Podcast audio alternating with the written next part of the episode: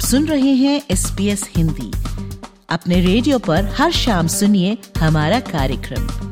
आप हमारा कार्यक्रम हमारी वेबसाइट पर और S P S mobile app द्वारा सुन सकते हैं। S P S dot com dot A U slash Hindi पर जाएँ।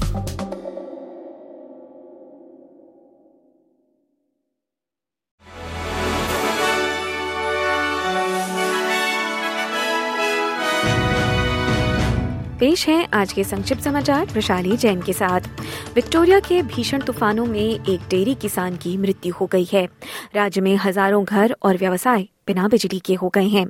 अधिकारियों ने पुष्टि की है कि साउथ जिप्सलैंड में इस किसान की मृत्यु ट्रैक्टर चलाते समय मलबा गिरने से हुई। Emergency management commissioner Rick Nugent का कहना है कि ये क्षेत्र तूफ़ान में सड़कें बंद होने की वजह से संपर्क से कट गया था और पानी की सप्लाई के लिए कंट्री फायर अथॉरिटी की मदद ली गई थी। क्षेत्र को अब वापस संपर्क से जोड़ दिया गया है, लेकिन प्रीमियर जेसिंटा एलन ने हज़ारों घरों के बिजली से कट जाने पर सफ़ाई प्रस्तुत की है। वहीं पश्चिमी विक्टोरिया में कई घर बुशफायर की भेंट चढ़ गए हैं। आपातकालीन सेवा आग पर नियंत्रण पाने में जुटी हुई है। घरों की गिनती की पुष्टि अभी तक नहीं की जा सकी है। हालाँकि ग्रैम्पियंस नेशनल पार्क में खतरा अब कम हुआ है, लेकिन पार्क के उत्तर और पूर्व इलाकों में अब भी निवासियों के लिए वॉच एंड एक्ट चेतावनी जारी है। प्रशासन का कहना है कि पॉमनल बेलफील्ड लेक फ्यान्स और डैड्सवेल ब्रिज के समुदायों के लिए इस समय पलायन सबसे उचित निर्णय होगा। Emergency management commissioner Rick Nugent का कहना है कि लगभग सभी बुशफायर बिजली गिरने के बाद शुरू हुई हैं।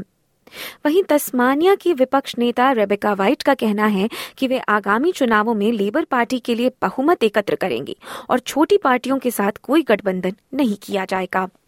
ऑस्ट्रेलिया की इकलौती लिबरल सरकार तस्मानिया में तब माइनॉरिटी में आ गई जब मई माह में जॉन टकर और लारा एलेक्जेंडर पार्टी छोड़ निर्दलीय सांसद बन गए थे।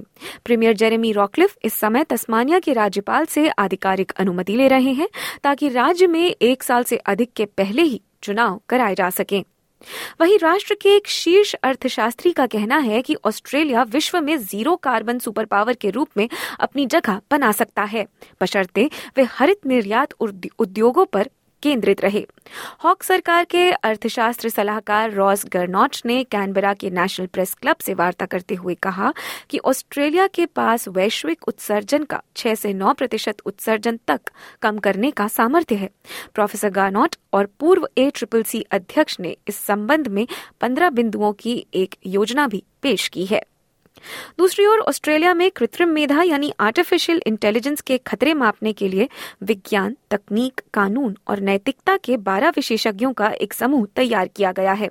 इंडस्ट्री और साइंस मिनिस्टर एड ह्यूसिक ने आज इस विशेषज्ञ समूह की नियुक्ति की घोषणा की। ये नियुक्तियाँ सरकार की अंतरिम safe and responsible AI report आने के बाद की गई हैं। और अब अंतर्राष्ट्रीय समाचार। अमेरिका इजिप्ट इसराइल और कतर के मध्यस्थों के बीच गाजा में जारी संघर्ष पर युद्ध विराम लगाने के लिए एक सफल संधि पर हस्ताक्षर नहीं हो सके हैं।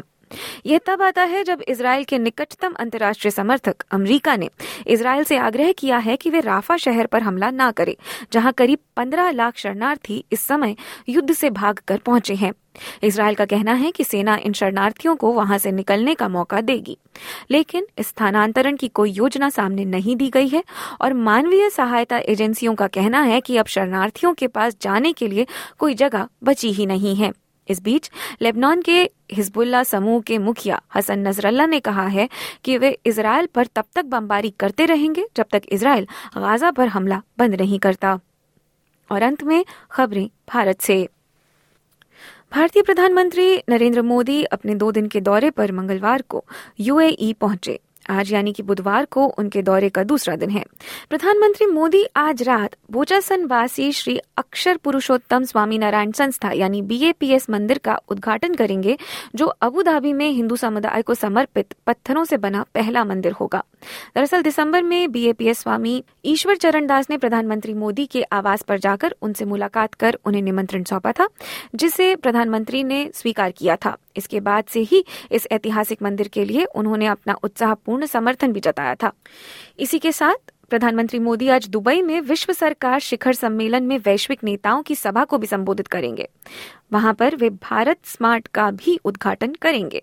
अपने संबोधन में प्रधानमंत्री मोदी ने याद किया कि राष्ट्रपति शेख मोहम्मद के साथ उनकी पहली मुलाकात में उन्होंने केवल मंदिर के लिए ज़मीन की ही बात की थी और किस तरह से उन्हें तत्काल प्रक्रिया भी मिली थी। श्री मोदी ने कहा कि इस तरह का विश्वास और प्रेम अपने आप में देश के लिए विशिष्ट संबंध की मजबूती को दिखाता है। इसी के साथ 14 फरवरी 2024 के संक्षिप्त समाचार यहीं समाप्त होते हैं। दीजिए वैशाली को इजाज़त, नमस्कार।